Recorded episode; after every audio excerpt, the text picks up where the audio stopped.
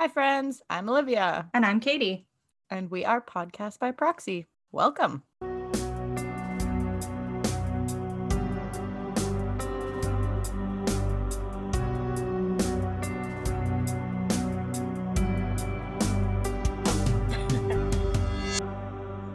Okay, welcome back to Podcast by Proxy. Happy Tuesday. Happy Tuesday. Now, it is Thursday today. We made a Thursday recording. Hot damn. However, it is my Friday. No, yeah, it's my Friday. So, cheers, y'all. I work weekends, so this is my Wednesday. It's not Katie's Friday, but I took tomorrow off because Mm. we're going camping. So, that was my little cheers. And I brought alcohol back to the podcast. It's my hump day. Anyway, hey, how's it going? Hey, good? Good. Real good. Good. Yeah. Good, I'm glad. You? Um, Well, obviously, good. It's your Friday. Yeah, I'm doing pretty good.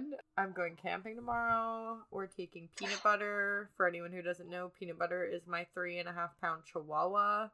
You can follow Watch out for big birds. You can follow her at PB the Tiny Chi on Instagram, as well as our podcast at Podcast by Proxy. But anyway, we're taking her camping for the first time, so I'm interested to see how Oh. goes.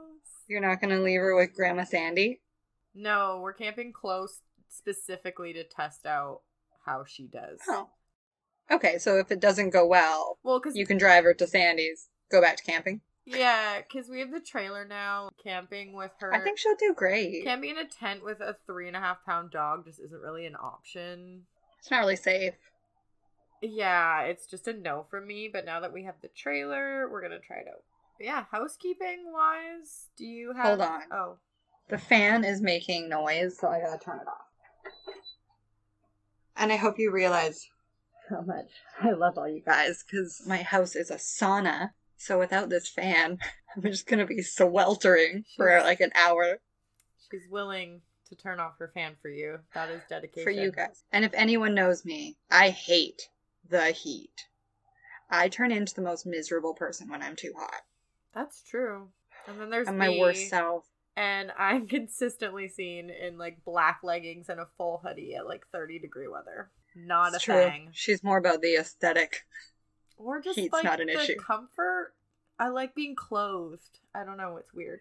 Same, but I could wear well, like what I'm wearing right now, some like cute bicycle shorts and like a baggy shirt, and be just as comfortable and cool.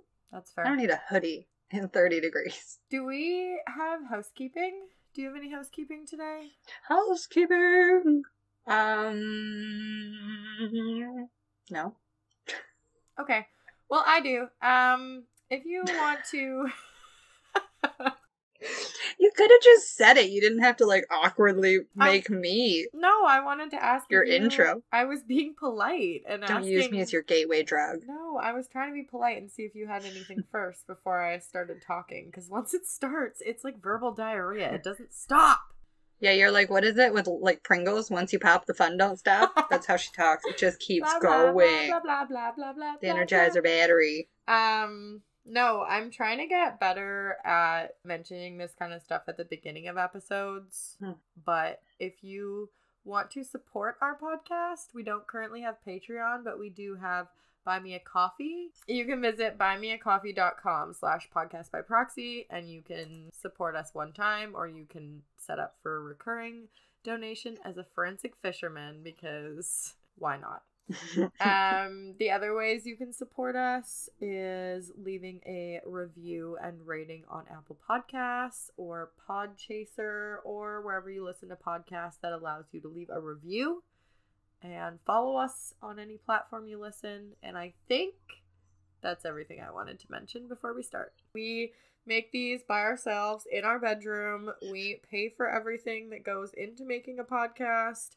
Um, and also time. I mean, I feel like my time is worth something, but I also enjoy doing this, so you know, here I am. Happy balance. But anyway, yeah, that those are the best ways to support us if you want to do so. I mean, listening is obviously the number one way, so you're already supporting us. But if you were feeling like you wanted to support a little more, Tell your friends if you do enjoy us, tell your friends. Share our episodes on social media. Anything really helps to get our word out there.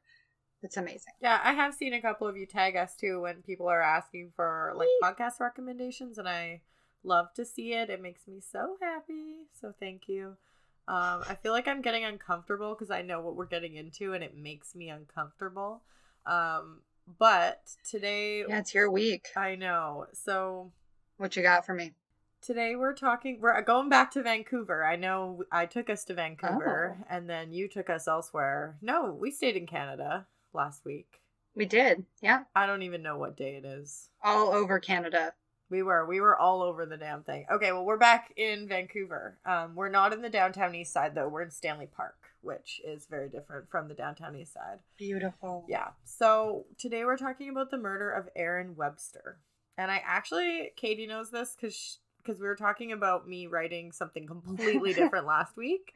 Uh, and you will eventually get that story, but it actually wasn't this one. And for other reasons, I had to switch gears. But you're getting the story of Aaron Webster today, which I'm very, very excited to tell, and one that I knew nothing about. So this was really fun for me to research. I guess fun isn't like the, the right word. It was really interesting for me to research. There was a lot of lot of different court transcripts and court documents to go through. Cases a lot. So I guess we can just get into it.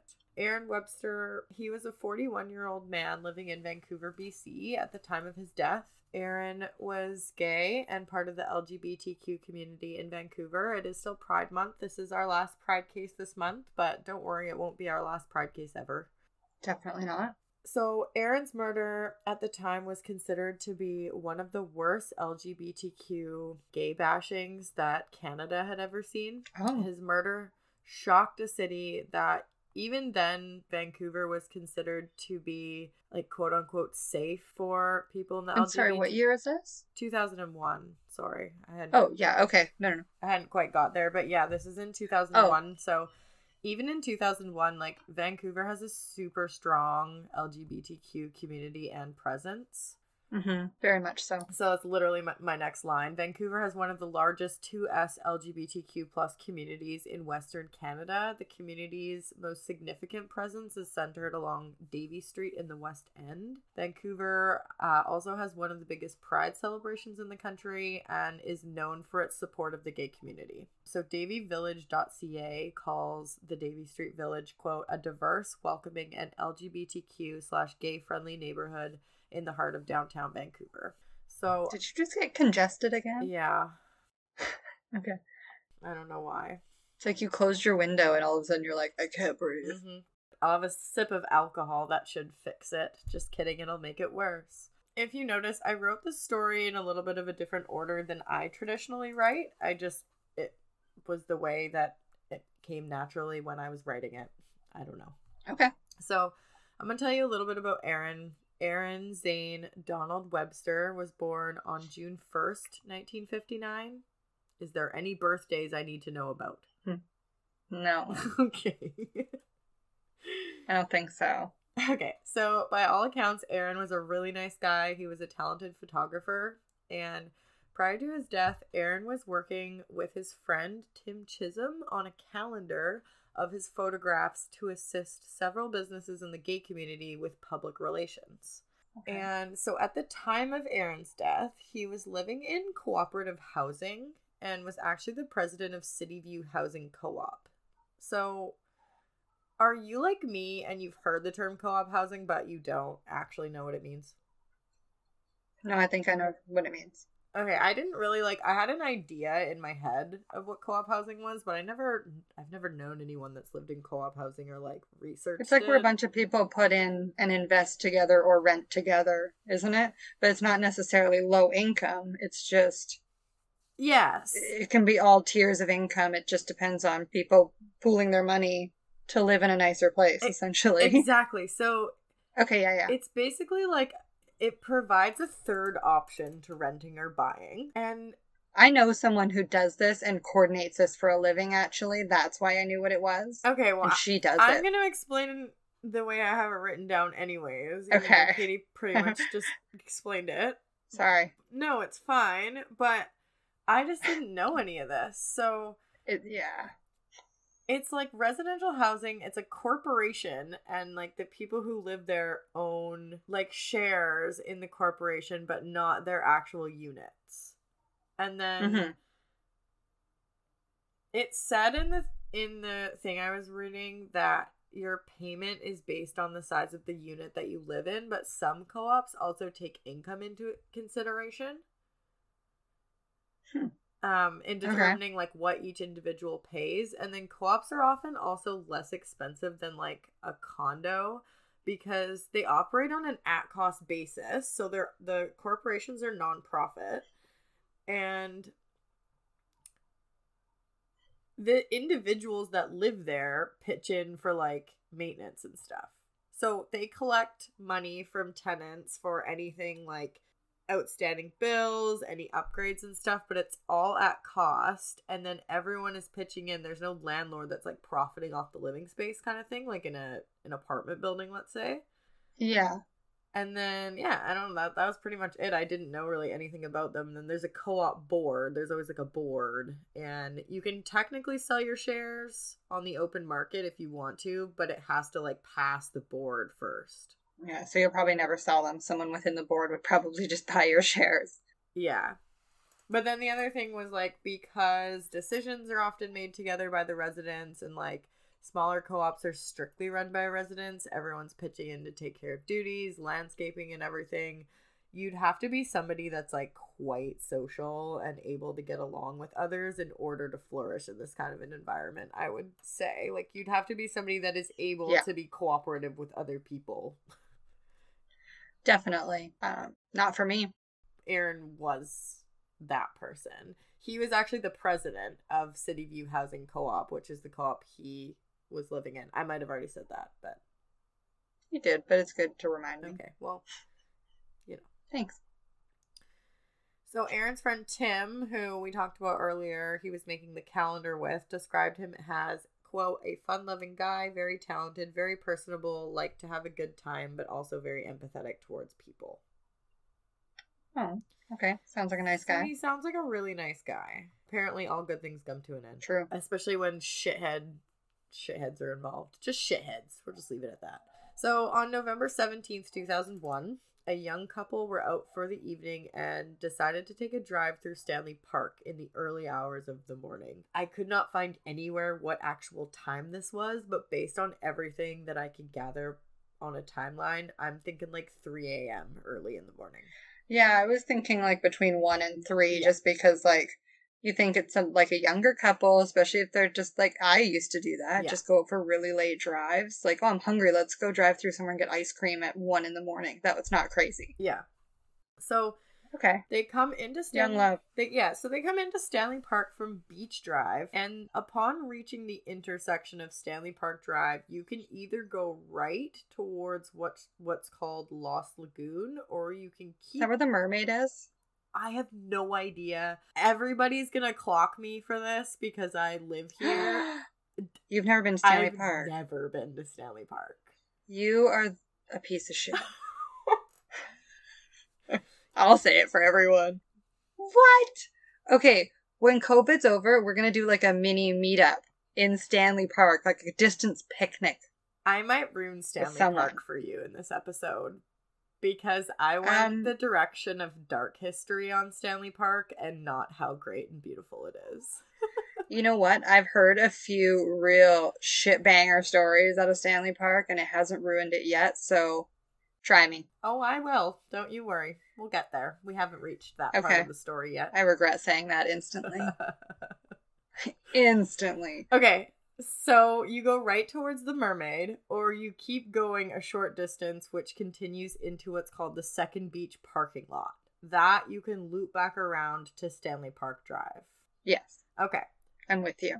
Cool. Katie has a visual. I have nothing except for what I've seen in Google Maps. So the couple, they decide to go, I guess, left to continue into the second beach parking lot. And that's when they approach the entrance. They see a man with no shirt on facing another man at the end of the angled parking stalls.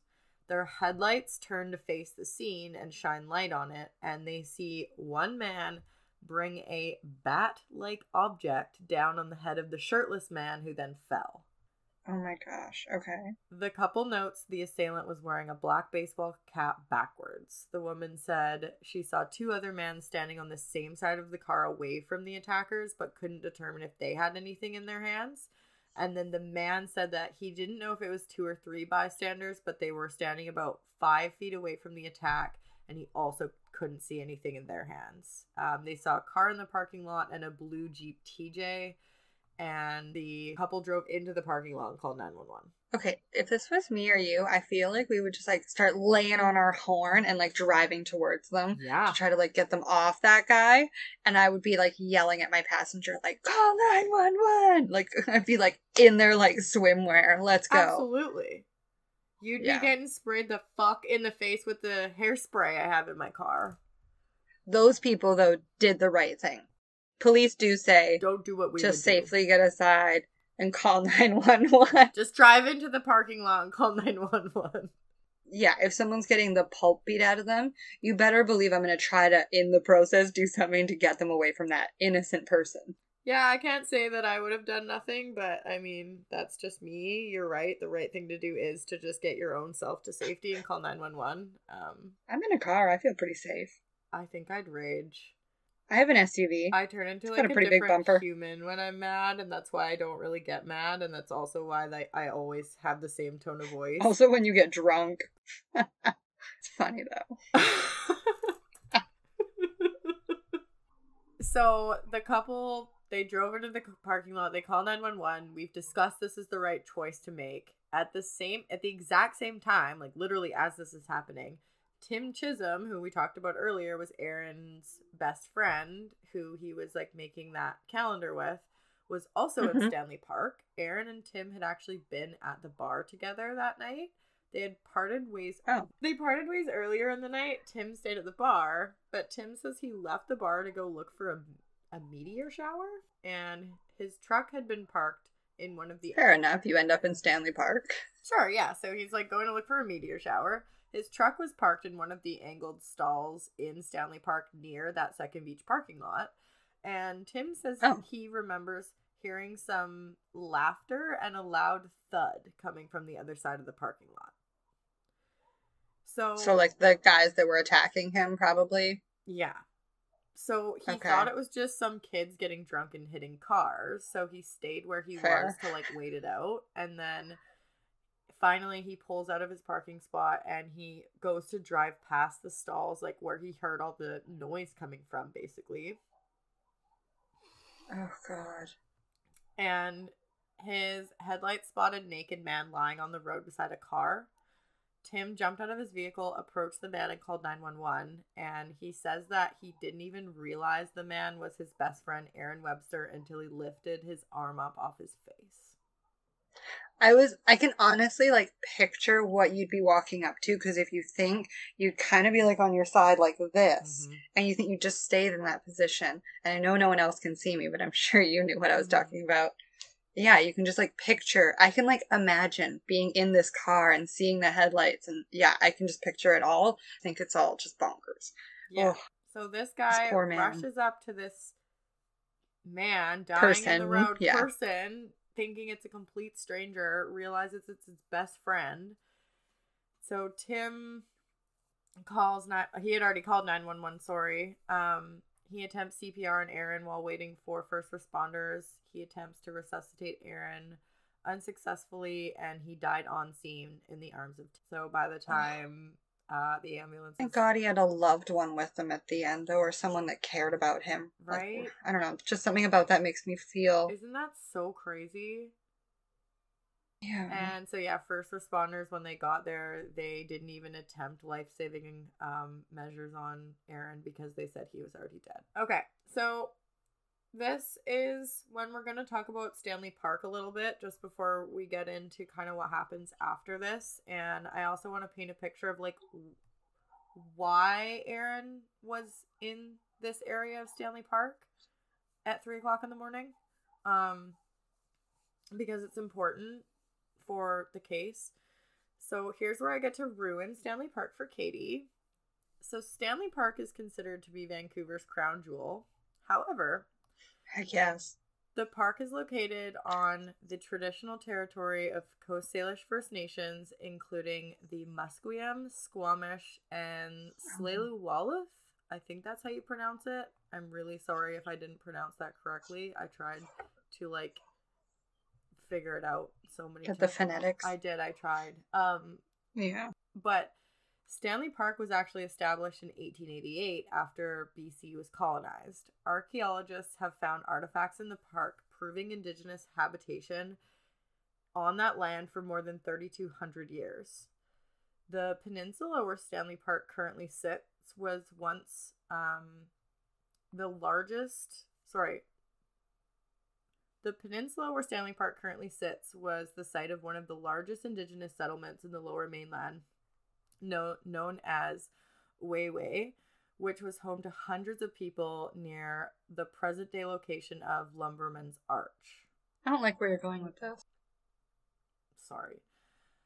For many generations, um, so it's pronounced W H O I W H O I. Again, I've tried to find the pronunciation so that I can say it right, and the best I can come up with is the Weiwei. And if that's not right, I'm sorry. You're free to yell at me.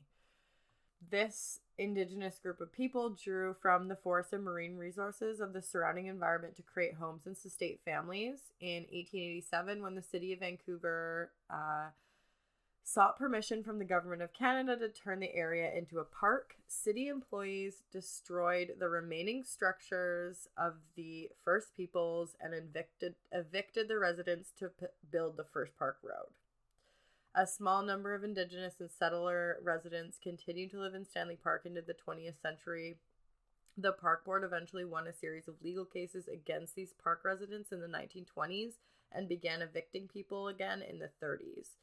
The board permitted Tim and Agnes Cummings, two park residents, to remain in their home in Stanley Park until their death in the 60s. Although I do not agree with what we've done, does not change that I've had wonderful memories at that park. Although But it taints it a little. it taints it. Yeah.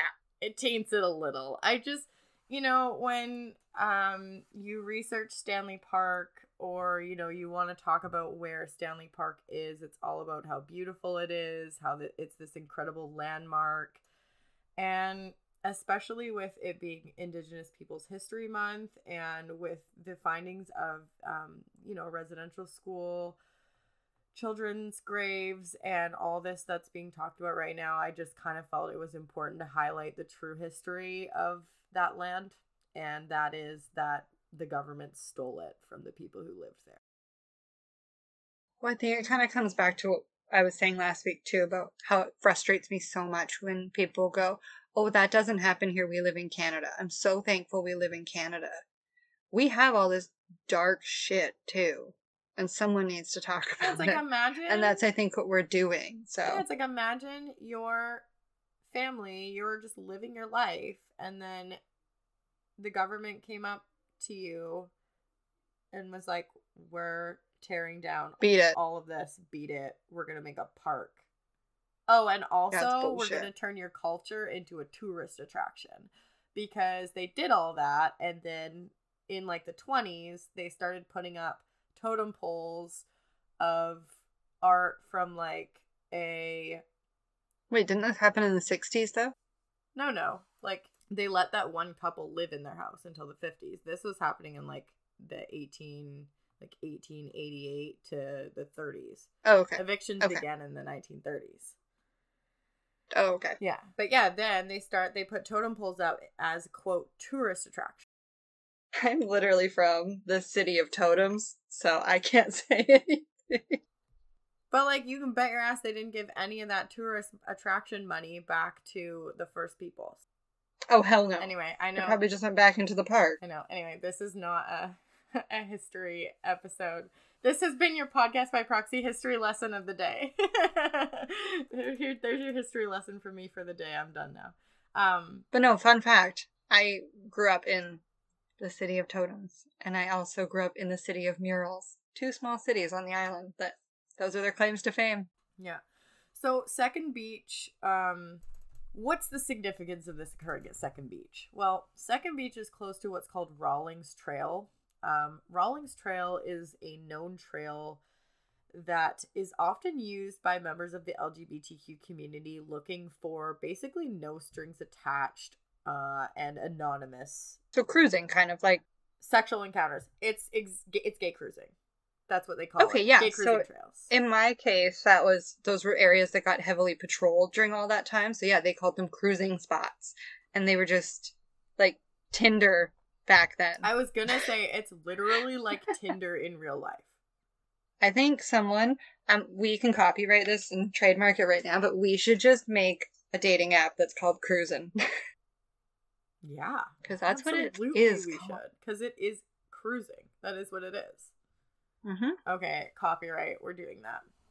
So the trail Hashtag mine. that is between Second Beach and the Stone Bridge at Lost Lagoon is considered to be the best place to meet up with someone. Uh, gay men have been cruising these trails for over a hundred years. It's also incredibly common for closeted men to seek out sexual partners in the park anonymously. Um, we know Aaron. The way you said that, like for over a hundred years, it made it sound like gay men were like dinosaurs, and you were telling like this natural history thing about them. You were like, for over a hundred years. No, I just mean this has been occurring for like a long time. I know. I just loved it. So we know Aaron wasn't in the closet, but he was in the park this night for the same reasons. This is why he was there. He was cruising. Yeah. No, I'm just laughing at you. Some of the way you're saying things is just funny.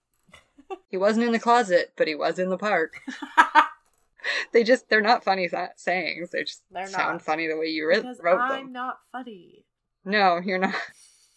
I am, however, congested. You are really congested.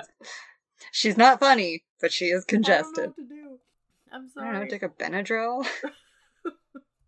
Blow your nose. I don't know. Get a neti pot.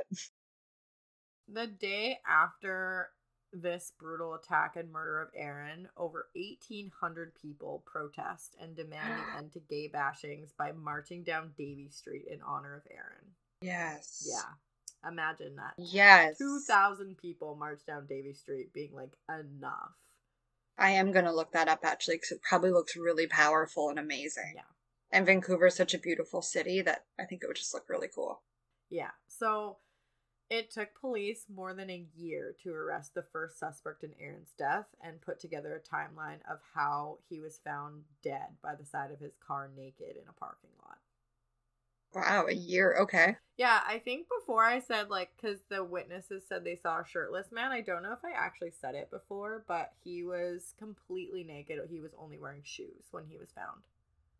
Oh yeah, you did say shirtless when before he was hit. Yeah, cuz that. So like, did they take his pants or something at that point, or he just didn't have anything on even then? Yeah, so we'll, we'll get there, but I guess just Okay. for purposes of like in your head, how you're picturing everything, he was completely naked. Okay. Roger that. Yeah. So, um, pathologist Dr. Gray conducted the autopsy on November 19th, 2001. Uh, Aaron sustained 14 separate injuries. The injuries were said to Oh, be, I know, it gets so much worse. I can't even describe how much worse this case gets. I bet you're going to though. I am, but it's so much. Okay. Um, Ugh. so the injuries were said to be the result of a beating with rounded linear objects, one being thicker than the other. Aaron Crowbar. Worse. Well, like a crowbar is as worse as it gets, but like more callous, I guess. Um, Aaron had bruising and injuries to his legs, his buttocks, his mid back, right chest, bottom of his rib cage, left forearm, internal bruising on his back, which was not in, uh, even visible externally. His right Yeah. jawbone was broken, and there was bruising to the jaw extending into his neck. Aaron's cause of death was noted as a torn artery in his neck, which is often quickly fatal. Oh my god. The artery Okay. was not directly in the path of a blow by the weapon, but the tearing of it was a result of a sudden tilting rotational movement of Aaron's head and neck, which was imparted by the blow. So basically, his So like when he went to like turn and cover his head in a weird way, he could have even done it unknowingly. or they hit him on the head so hard that his head and neck were thrust to the side Like whiplash. so hard that it tore an artery in his neck and killed him immediately. I thought it would have almost been more from like if he's down oh god, I hate even explaining it this way, but if like you know you're down on the ground trying to protect yourself, you're kind of getting jarred. The movements are very abrupt and kind of aggressive and it's like that's kind of where my mind Yeah. went is that maybe that that injury happened quite early and throughout the rest of the attack I could definitely see like you said maybe he got punched or hit and his head whipped around or it could have just been from all the jostling. Like that's you're defending yourself so much. It sounds absolutely disgusting and brutal and It's just horrendous. disgusting in like the terms of like there's literally no human decency. Not disgusting. Oh, no, it's terms of, like, disgusting that there's- humans that exist Yeah. that would do something like this that is what's disgusting Yeah, no that's the gross that's part. ugh. So, the investigation into this was extensive. Um, we can say a lot of shit about police dropping the ball a lot of the time, and this is not one of those times. Police Oof. believed this to be a gay bashing immediately, good and they called it as such. On February 5th, 2003, which was over a year after Aaron's death, Detective Rob Feor- Feoro, Feoro was quoted in a press conference saying, There is no doubt in my mind that I have the right person. At the time, Feoro said he did not have enough evidence for an arrest. Um, $21,850 reward was offered for information leading to the arrest. Um, and it's such a random number. it's like after administrative fees that's what's left No, it's such a random number, and I looked into it, and it's because it was actually raised by members of the LGBTQ community and the Vancouver Oh. Police Department. So they raised money. so it was random amounts accumulated up to It was okay like that makes more sense then 2001 version of a GoFundMe. Okay so we've had the 2001 version of tinder the 2001 version of gofundme i'm gonna say this was a pivotal year I would like to say that as much as we joke about like cruising being the 2001 version of Tinder, I would say that online dating is a little bit safer.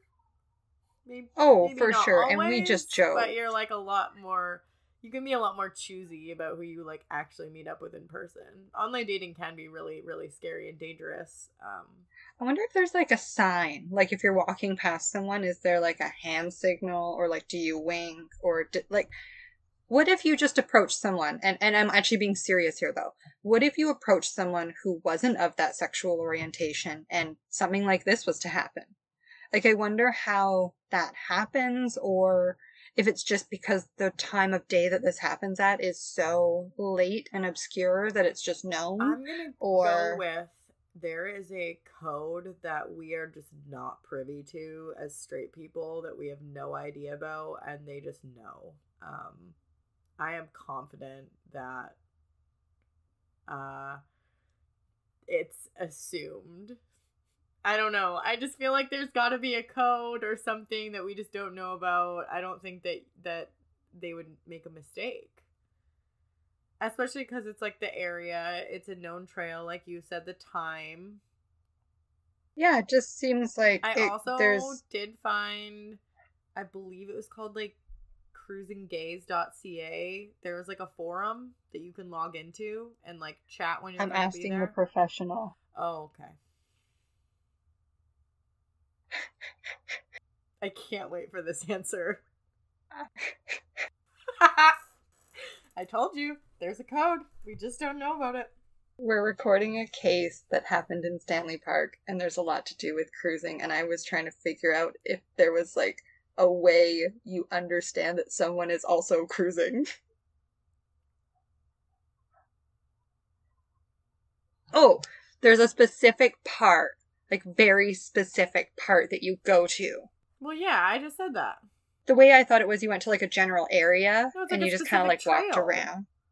No, it's like a very specific trail. You should cut a lot of this out because we're gonna sound really stupid. Like I already said, it was Rawlings Trail.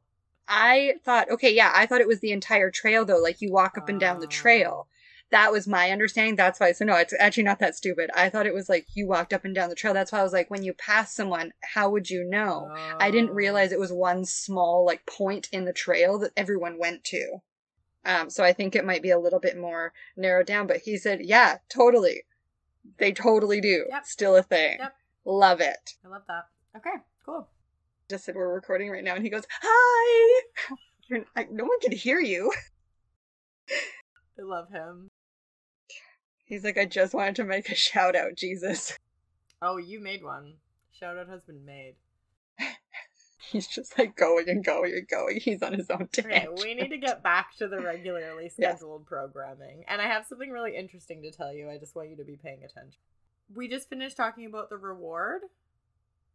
Is that where we were? Yeah, Oh. yeah, because it's an unusual amount. Right, okay. So, remember how I said that it was taking so long and the detective knew who it was, but basically said he didn't have enough evidence for an arrest? Yeah. Oh. So, getting evidence in this case proved to be really difficult. And Oh, there was actually the reason for this was there was a backlog at the local DNA lab caused by the mass Always. of evidence in the Pickton case as he was arrested a Oh. year prior in 2002. So they had of course that guy's making a backlog. they had no fucking resources to That test any stain. DNA because they're testing Robert Pickton's fucking 48. Oh, that all his evidence probably smelt so bad. Mm-hmm. But he um, smelt so bad, apparently. While they're waiting to test evidence because of Robert Picton, the police initially believed that there was four male offenders based on eyewitness testimony and they believed that he was beaten with a baseball bat or a pool cue. And that's kind of when I said like a crowbar but more callous. I just feel like a pool cue. If you were an avid pool player, you could have had your own pool cue in your trunk. Same with a baseball bat. I guess that's not that crazy. These shit stains didn't have their own pool cue. Okay. they stole it from a local pool place. We'll get there, but yeah, it wasn't even theirs. They they they took it. So, February 12th, 2003, which is more than a year after Aaron died, police make their first arrest. A 19-year-old who was 17 years old at the time of the attacks, so their Oh my identity is protected under the Youth Criminal Justice Act. Um, he's arrested, and court records refer to him as JS. So we'll just refer to him as that. He's a minor, yeah, fair. I thought you were going to say he was 19 when this happened. When you said he was actually 17 at the time, oh, my stomach just went like a knot. I know. 17 years old. So the police go to the home of JS on this day, on February 12, 2003, to interview him regarding his involvement. Um, police had acted on a number of tips they had received, and one such tip was that JS had actually told someone that him and another male beat Aaron Webster up in Stanley Park, but they didn't mean to kill him. So, yeah. Okay. JS's name comes up more than once during the continuing investigation over the course of like a year because they have a tip line, so they're receiving all these. to be honest, 17 year old boys, they can't keep their mouth shut. JS is brought to the police station for an initial interview, and he originally denies any involvement in the murder. He's like, Oh, I can't, I'm so upset thinking I could be accused of something so horrible. The detective does a pretty sneaky move where we see them do this all the time. He put photos of the park and the attack on the table in front of him and then said he had to leave the room for a minute, but he would come back. So he's basically forcing him to sit there and st- it's basically like you can sit and think about what you did. Yeah, he's in a timeout. It's it's literally Go stand in the corner. yeah, it's the adult version of a fucking timeout. you think like, about what you here's did. The evidence of what you did. You can think about it. It works because you know, seventeen year old. It typically does.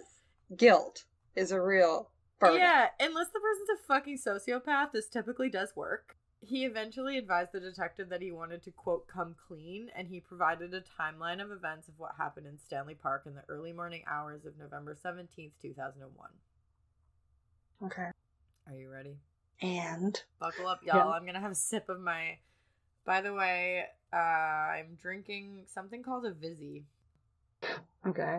JS tells detectives that him and four other males were drinking together. They decided to go to Stanley Park, and JS describes himself as being quite drunk. He says that they parked in the third beach parking lot and walked down to second beach, where the group of men hid in the bushes with baseball bats and golf clubs.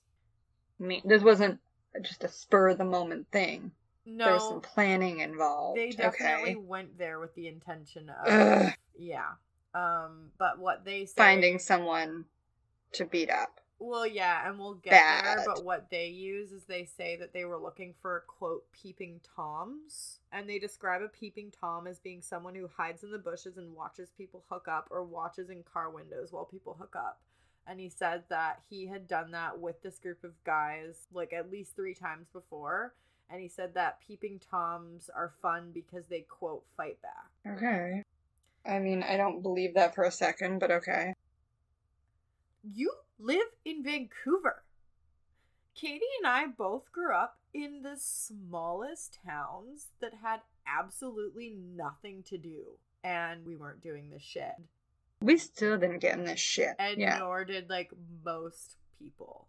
There's definitely always the group of people that like just hangs around town late at night wreaking havoc. But like, you know what I mean? I just feel like we grew up like you live in a place where there's lots to do. Go do something else.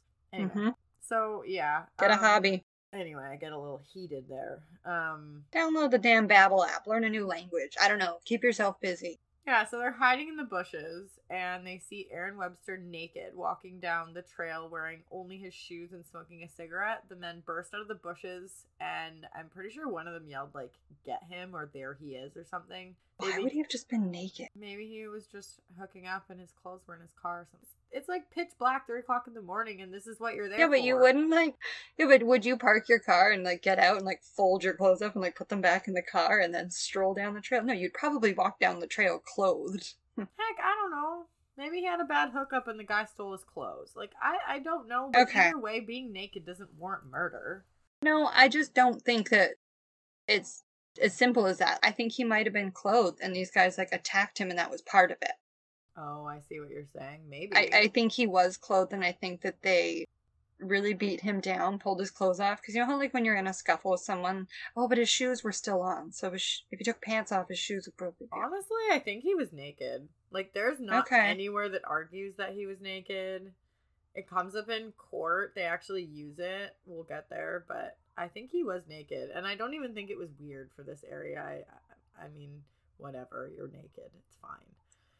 I Um, guess as just people who aren't comfortable Totally. just being naked, it feels weird. But I yeah, get what you mean. Like it feels odd that he wouldn't Yeah. have like had clothes and redressed and then walked to his car, but I honestly think this was super normal for like this area and what's going on here. okay.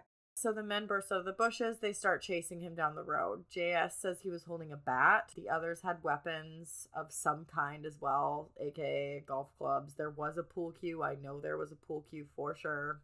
Uh, JS says he hit Aaron first or second. He wasn't sure on the back near the shoulder. At that point, Aaron said to the guys, That's enough, guy. They chased Aaron Webster to his car. Aaron fell to the ground after a blow given by one of the other guys. And then now they have him on the ground. The men surrounded him. JS struck Aaron a second time on the legs, and then he noted at this time that Aaron was, quote, out cold. Three of the men, including JS, ran and hid in the bushes at this time, while two of the men continued to wail on Aaron while he was unconscious on the ground. JS told detectives that he estimated the two other men continued to hit Aaron approximately seven more times each. He's unconscious. That I don't understand. Even when people do get into fights for any reason, I I, do not understand hitting someone once they're unconscious. Yeah, They're not fighting back. Yeah, and in the What's interview, the fucking point? I know. I don't get it either. It's like what? Well, and and he kind of said the same thing. So this kid, I mean, he's 19 years old at the time. I, I you're still a kid in my opinion. He said something along the lines in the I read the court transcript and it was like uh, he said he was hiding in the bush watching these guys continue to wail on them and he was thinking like if you don't want to kill him what are you doing like why aren't you stopping it Hundred percent the percent. idea wasn't to come here to kill somebody like why are you still beating the shit out of this guy I, yeah, I just, I agree with that guy 100%. Yeah. So Like watching that, I'd be like, if you aren't intending to do serious damage to this person, why are you still hitting them? yeah, he's not. He's clearly not fighting back. Like you said that it was like fun. He's not responding peeping at toms all. fight back or whatever. Like he's not fighting back. Like let it go. Um, I don't know. It's it's a mentality that I like can't put myself in. I've never been in a fight, No. and I can't even like imagine throwing a punch over like anger. If I'm being honest, I watched a lot in middle school. Yeah, like I've boxed and stuff for like fitness, but can't ever imagine throwing a fight like a fist because I was mad at someone. It's just so it's a mentality I can't put myself in. I could imagine it. Would I ever do it? No. I can't even imagine. it. Violence is never the option. But can I imagine it? Oh, probably imagined it more than once. Look out for Katie's fists, everyone. Oh, like I said, I'll never do it. I don't believe that violence is the answer. Truth. So yeah, at this point, um, this is when kind of the police are like, "Well, what were you guys even doing in the park?" And that's when he said Yeah. they were they were looking for peeping toms. Um, Bullshit. So JS is charged with manslaughter on March 5th, 2003. JS had given the names of the other men involved and a detailed description of the attack, and the police were confident at this point that they would be able to arrest the rest of the men involved in the murder of Aaron. On July 30th, 2003, JS pleads guilty to manslaughter in the murder of Aaron Webster. Prosecutor Sandra Dworkin abandoned an application to have him tried in adult court when the plea was presented. So basically, his defense team said, We're going to plead guilty to manslaughter, and the prosecutor dropped the application to have him tried as an adult. Because under the YCJA, you can actually, like, the prosecutor Yeah. can choose to move the case forward in an adult court, but it has to be to be made before you go through with like you can't make that choice at sentencing. Oh, well, yeah. Yeah. It has to be You can't be like, okay, he's guilty, so now let's figure out what the charge is. You like, have that's to decide at the beginning like do you want to do it or not. Try and then because he pled guilty, there's not going to be a trial basically. So she dropped it. Yeah. Right. Go straight to sentencing. Exactly. Yeah, I think the words that I was trying to say were you have to decide before trial, but I couldn't get there. Fair. That makes sense. a friggin' long ass couple days. Prosecutor Sandra Dworkin also stated that she didn't feel there was enough evidence to prove the killing was gay bashing and chose not to request hate crime charges. The prosecutor, I guess, was worried that if she didn't have enough to prove the hate crime charges, the entire case could get dropped, which doesn't really make sense to me because I thought hate crime charges were only meant to like increase the severity of the original charge. So I don't know if maybe that research was just incorrect or if she just feel like felt like there wasn't enough evidence, but either way, she chose not to. Um, and she asked for a twenty to thirty-two month sentence. That's it? The maximum you can get for manslaughter as a youth under the Youth Criminal Justice Act is Oh, three yeah. years. Oh, God. Yeah. So I'm just gonna finish up with JS's trial before we move on to the other guys. Um, because it, it it didn't happen like it kind of was all overlapping, but this one was kind of one and done first. So okay.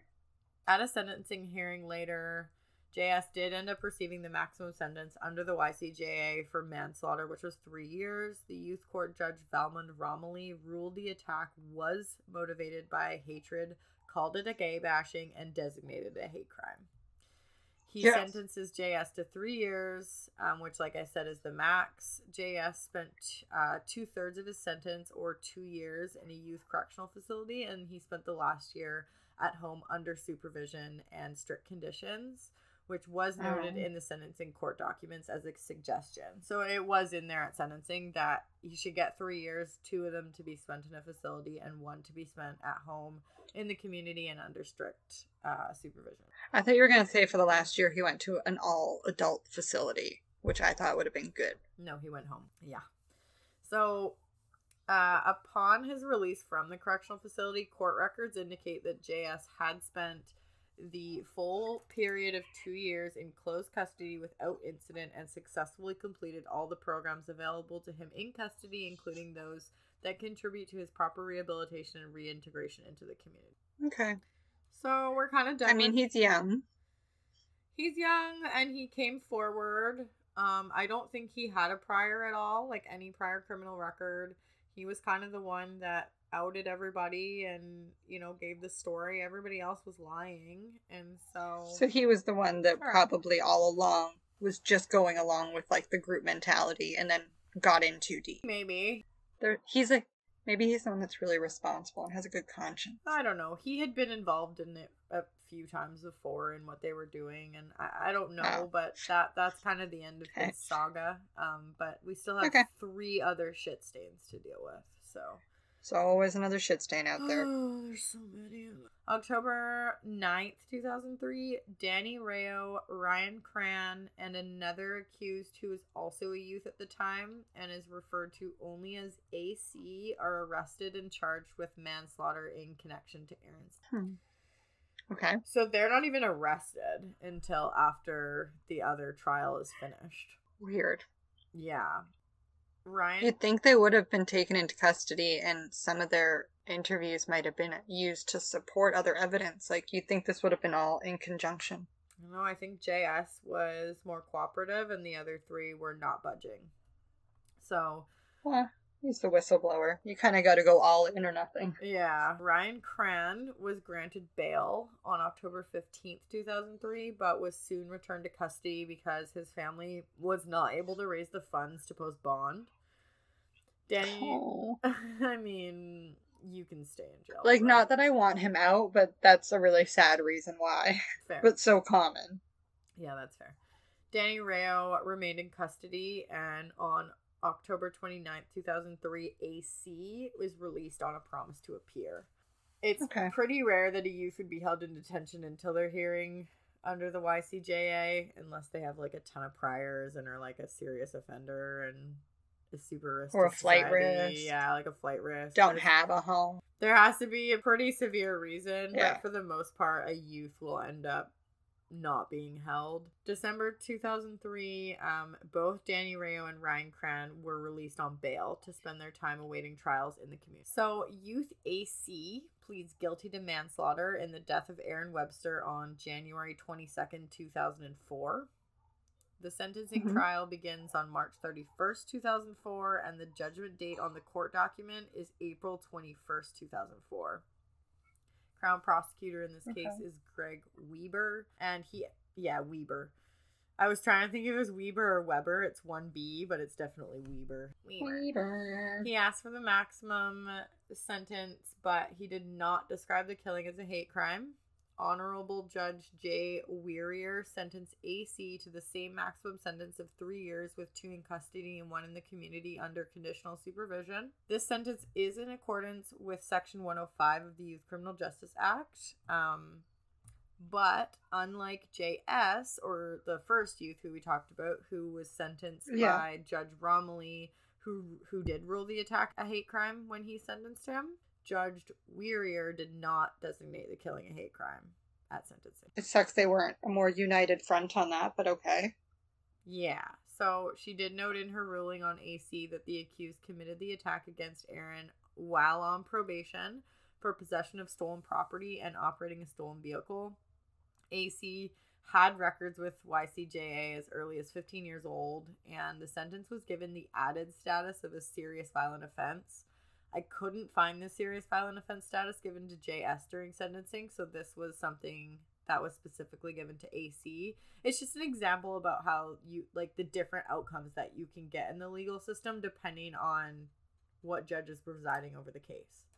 100%. We're still human Yeah. beings and we still interpret things like the law Yeah. differently and make our own like rational conclusions as to what the best next steps are and we don't always make them the same and that goes for judges Well, they also have different defense Mhm. as well and prosecution. So that what's information is laid out Yeah. might have been laid out slightly differently. So the perception of what happened could have been different too. So that's also the other challenge of not trying them together, or at least Yes. in the same way at the same time. Well, and like because you said, like Which you wish there had been a bit of more of a a united front on that because like m- like mentally they could have had that going in, but like legally because they're tried separately, they can't actually use like his sentencing or his case in this trial. Yeah, they're they're looked at as completely individual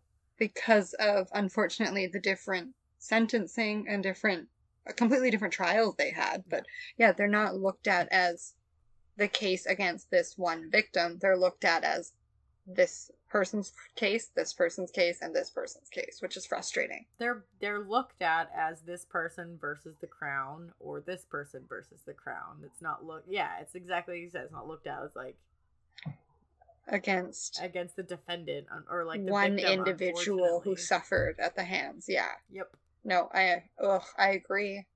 Yeah.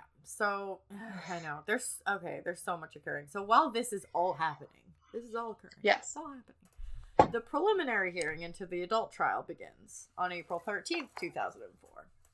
I can't keep up either. Don't worry. That's a Um, lot.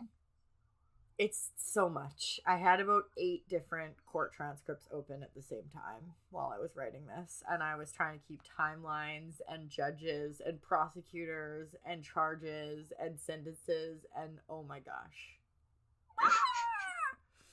um Well, you're doing it. oh boy. So the prosecutor in the adult trial is once again Greg Weber. So Weebs. same Okay. prosecutor as in AC's trial of the second youth. Um, the judge presiding over this case is Justice Madam Humphries, and both of the adults, Ryan Cran and Danny Rao, plead not guilty. They're tried together. Oh. Okay. Yeah. Well. Yeah. At least we tried together. Yeah. So Save some time and money. Yeah, and kind of like we talked about before, now they can try them together on the same like the same injustice to the same person. Yeah, there's continuity between the information that's used to sentence both of them. They're gonna be tried as one crime because that's what it is one crime. In JS's original statement to police, remember when he was first interviewed back in 2003, he had said that he had been with AC, Ryan Cran, Danny Rao, and Danny Rao's brother Daniel. However, Daniel Rao is never arrested or charged with anything in relation to this crime. So I assume he either wasn't actually there or they just don't have anything on him to arrest him or he was like in Stanley Park but not with them. I don't know, but he doesn't come up at all except for that one statement that he was there. Okay. From what I can gather in court transcripts, the police had evidence that Ryan Cran had basically confessed the crime to more than one person who was willing to testify against him. To- Loose lips sink ships, people. Correct. This and that statement could not be truer in this case. He confessed the crime to like one person at a, the pool hall he frequented. This is kind of where the pool Get a few drinks. hall comes in. Spill the So spill the beans. He liked to play pool at this one place and he was like a you know, he frequented the place and he said to one of the employees, um, the employee's name was Lance, he said, We lynched a guy, Lance, we lynched a guy, we beat this guy up and mentioned that they had been in Stanley Park. And then another employee at the same pool hall asked about the incident because I guess like Ryan had been talking about Stanley Park and just kind of like stop talking about it. I'm sure um, they overheard bits and pieces and were like, "Wait, something happened in Stanley Park this weekend." Well, then so he- it could have even just been like, "Did you know about blah blah blah blah Exactly. Yeah. So he goes, Okay. Was that you? And Ryan got like a stupid smirk on his face and said, Yeah, that was us. Blah"? Ew! Don't look proud of something like, "Oh, Right? disgusting." hmm So Ryan had also mentioned to one of the pool hall employees not to say anything if the police came asking about a broken pool cue, to which they were Yeah, like, because I'm gonna lie for you, you piece of shit. Well, they're like, what the fuck are you talking about? Like, why would that even be a thing? Because at this point, they don't actually know what he's talking about. He's just kind of like talking at his ass. He's like proactively trying to cover his ass. Yeah, but the reason that they he said that is because um the police found a broken pool cue near the scene, like shortly after this happened. Gross. Yeah. Ryan also owned the blue Jeep TJ that was spark- spotted in the parking lot, and it was found with instruments inside it that were used as weapons. So it had like the bats and everything else inside of it. Basically, they had a fucking ton of physical plus really good supporting circumstantial evidence on Ryan and people that were willing to like it. testify against him. He was essentially a sinking ship. Well- yes, you're done, bro. Guys, when you're a piece of shit, it's not hard to find people to testify against you. Yeah, so but for Danny, all they had on Danny was JS and AC's testimony that he was there. Okay, so They had his word against yours. Yeah, absolutely not. nothing else on him to tie him to the crime. He had said nothing. He had not been acting like a fool. To be honest, I mean he he might have been there. The two younger guys said he was there, but there's literally no evidence that he's there, and that's what you need. I feel like maybe they were just like he was there with them throughout the night, maybe not there at the time, kind of thing. Yeah, I. Yeah, I mean that's He could have again, there. it's he said, saying- she said. Yeah, I'm not saying he wasn't. I'm just saying in a court of law that doesn't fly. And so it was all super circumstantial and under cross exam too, like holes were poked in the story that provided reasonable doubt that Danny was even at the scene. Mhm. December 10th, 2004, Justice Humphries ruled that evidence presented at trial proved beyond a reasonable doubt that Ryan Cran was present at the scene on November 17th, 2001, and participated in it as a principal offender. She noted in her ruling that there was not evidence to suggest that Ryan Cra- Cran actually delivered the fatal blow, which is why she uh, presented a guilty charge of manslaughter and not murder. So, to quote her, those factors do not save Mr. Cran from being guilty of manslaughter. They may have saved him from a conviction of murder, had that been the charge, but he actively participated in an assault that was inherently dangerous, and a reasonable person would have appreciated that bodily harm was its foreseeable consequence. That is the required intent for manslaughter. Yeah. This is kind of where I get mad though. Ryan Cran is allowed to remain out on bail until sentencing. What the fuck? I mean, he wasn't a dangerous offender, and it's manslaughter. You've been found guilty. I know, but it's manslaughter. I feel like the second you're found guilty, you should be put in jail until you appeal the decision. Oh, 100%. If the outcome of what you're found guilty of is guaranteed jail time, you should never be allowed to, from trial to sentencing, I don't think you should be allowed out. It just I agree. It's so like such a fucking slap in the face to Aaron. This guy and all of them were allowed to walk around until their trial, and now we're saying like, yeah, you killed him, but like you can go and and hang. But we'll out. deal with you in a We'll bit. like, we're busy right now. I don't know. I just that part has really got me. Um, with respect to Danny Rao, Justice Humphries found that the Crown was unable to prove, unable to prove, Prove beyond a reasonable doubt? yeah, that he was even at the scene when the crime occurred. Well, yeah, I agree. I don't think that there's. There It, it no would just be taking someone's word on it at this point. It, yeah, you can't do that. Yeah, so he was acquitted of all charges. I mean, I think that's probably fair based on what you've told me today. Yeah, Unless something comes out at a later date. I just had like heard this story once before. I didn't know a ton about it, but I remember hearing like when I first started researching sentencing, I guess is more when this happened, and uh, before I got into actually finding the court documents, that people were like, "Oh, we're not really sure why he was acquitted." It's like I just wanted to make sure everyone was very clear that the reason that he was acquitted is because the crown was unable to prove beyond a reasonable doubt that he was a principal, aider, or abettor in this crime. Well, yeah, and it's important to mention that like other people got charged in this who mm-hmm. just there were circumstances that were able to prove that they physically were there regardless of their involvement. So to say that they were confident they didn't have that, I feel pretty good agreeing and believing that they mean it because, like you said, they took this case pretty seriously right away. So we're almost at the end. I know it's been a long haul. Thank you everyone for sticking with us. We're just gonna kind of finish up Ryan Cran's sentencing and then Okay. just like the end, I guess, post sentencing, if you will. January 27th, 2005 is the beginning of Ryan's sentencing hearing. The Crown prosecutor, once again, is Greg Weber, who declines to characterize the beating as a hate crime or a gay bashing and does not ask the judge to consider this in sentencing. So the courtroom absolutely erupts with protesters who are hoping for a hate crime designation for this offense, but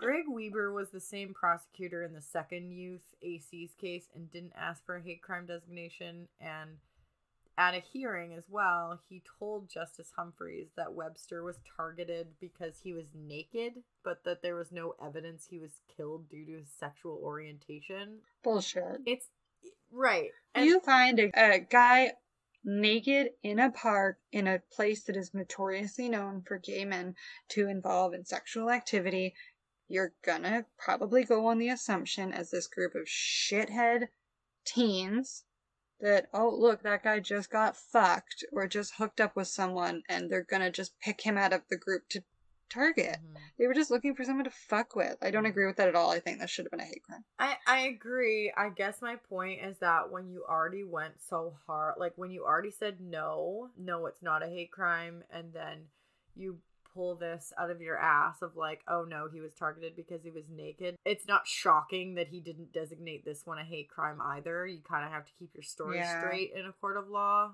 And I guess, like we just said, he kept it consistent. He didn't. Yeah, it's just not shocking. I don't. I, I'm. I'm not saying it's right. I'm just saying I think it opens up a lot more room for other appeals too if he treats them differently. absolutely Because you can state each case Yeah. and say, well, how come in this trial or in the trial of this man, blah blah blah blah blah.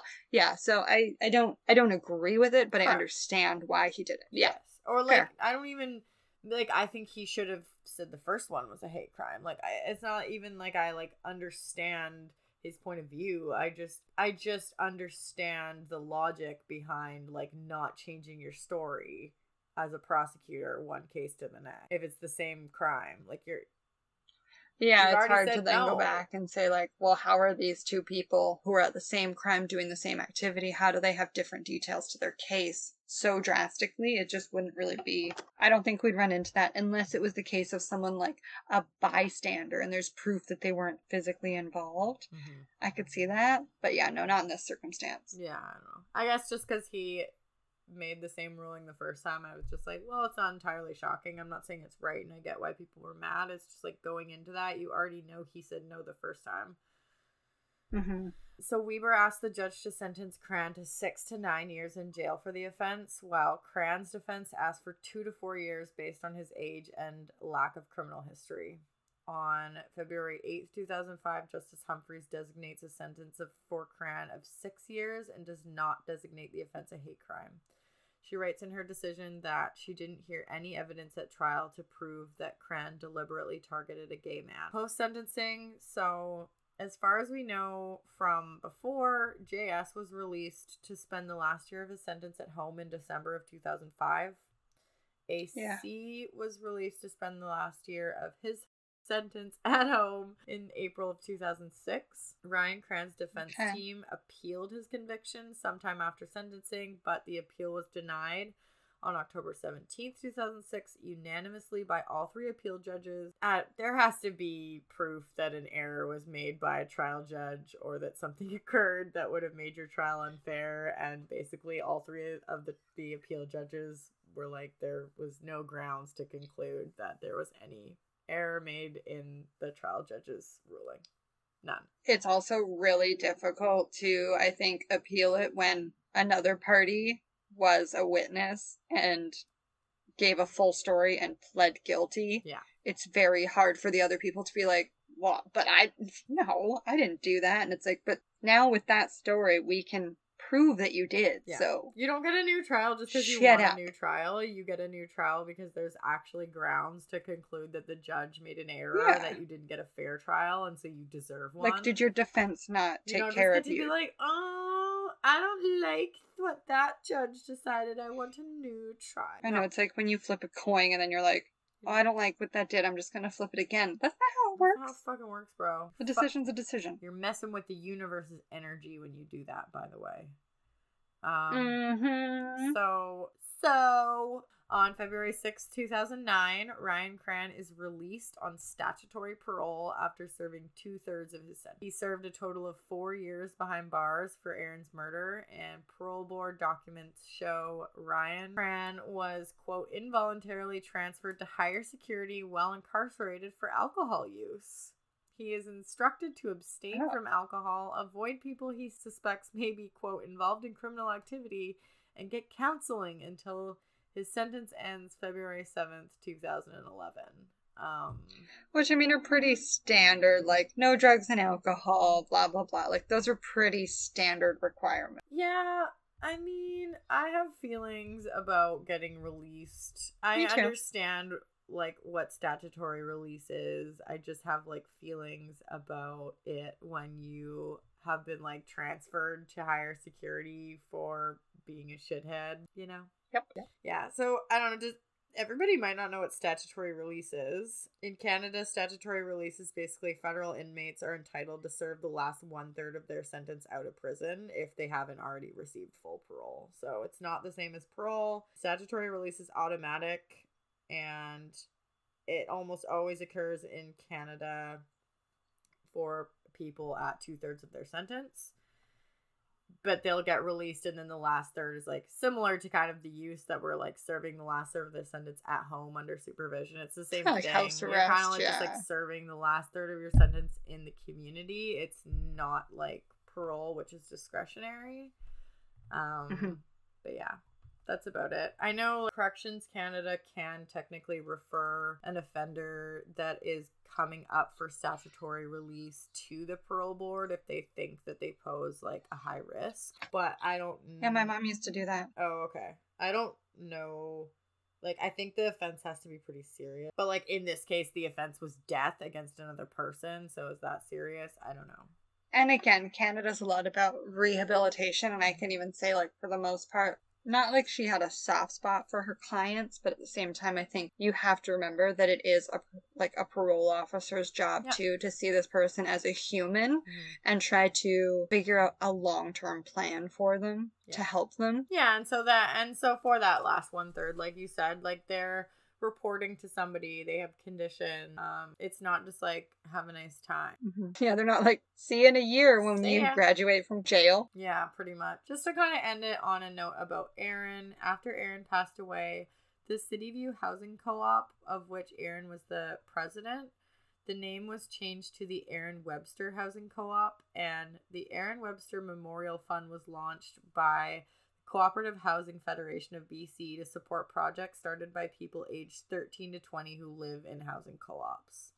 Um, so yeah, just like a nice note to end it about Aaron and not about the four shit stains. Preach. But that is the murder of Aaron Webster with a few historical facts thrown in, courtesy of Olive. Yeah, it's just because you wanted to ruin Stanley Park for me. Now I have no desire to go there.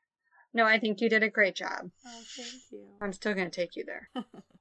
Thank you for coming. Follow us at Pod- Podcast by Proxy. yes.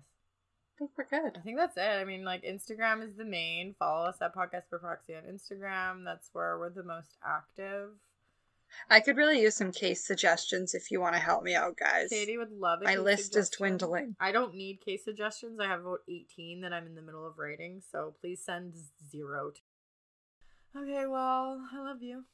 Yeah. Love you. Bye. I'll call you soon. Okay. Okay. Bye. Bye. How do I stop this shit? I'll stop it. okay. Fuck me.